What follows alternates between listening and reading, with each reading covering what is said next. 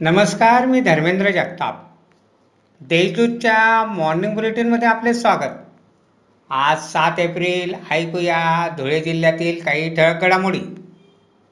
शिवसेनेचे नेते संजय राऊत यांच्या मालमत्तेवर ईडीने टाच आणल्याचा धुळे शिवसेनेतर्फे बुधवारी निषेध व्यक्त करून पंतप्रधान नरेंद्र मोदी माजी मुख्यमंत्री देवेंद्र फडणवीस व ईडीच्या प्रतिकात्मक पुतळ्याचे दहन करण्यात आले. यावेळी शिवसैनिकांनी घोषणाबाजी केल्याने परिसर दणाणला होता.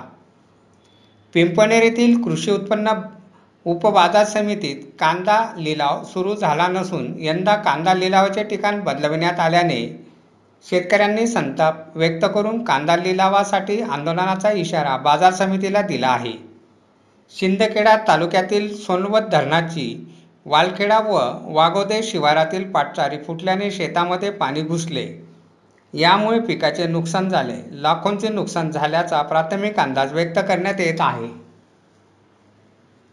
शाळाबाह्य मुलांना शिक्षणाच्या प्रवाहात आणून सर्व विद्यार्थ्यांना गुणवत्तापूर्ण शिक्षण द्यावे असे आवाहन शिरपूर नगर परिषदेचे मुख्याधिकारी तुषार नेरकर यांनी शाळा पूर्वतयारी प्रशिक्षणात केले. धुळ्यातील मनमाळजीन येथील पंचमुखी हनुमान मंदिरात महाराष्ट्र नवनिर्माण सेनेतर्फे लाऊड स्पीकरवर हनुमान चालिसा वाचन केले. या आंदोलनात मनसेचे कार्यकर्ते सहभागी झाले होते. धुळ्यातील खानदेश कुलस्वामिनी एकिऱ्या देवीच्या यात्रेला पंधरा एप्रिलपासून सुरुवात होणार आहे. गेल्या दोन वर्षापासून कोरोना महामारीमुळे यात्रा बंद केली होती. परंतु आता कोरोनाचे निर्बंध हटवल्यामुळे यात्रा भरवण्यात येणार आहे. अशा आहेत आजच्या ठळक घडामोडी सविस्तर बातम्यांसाठी वाचत राहा देशदूत आणि ताज्या बातम्यांसाठी भेट द्या.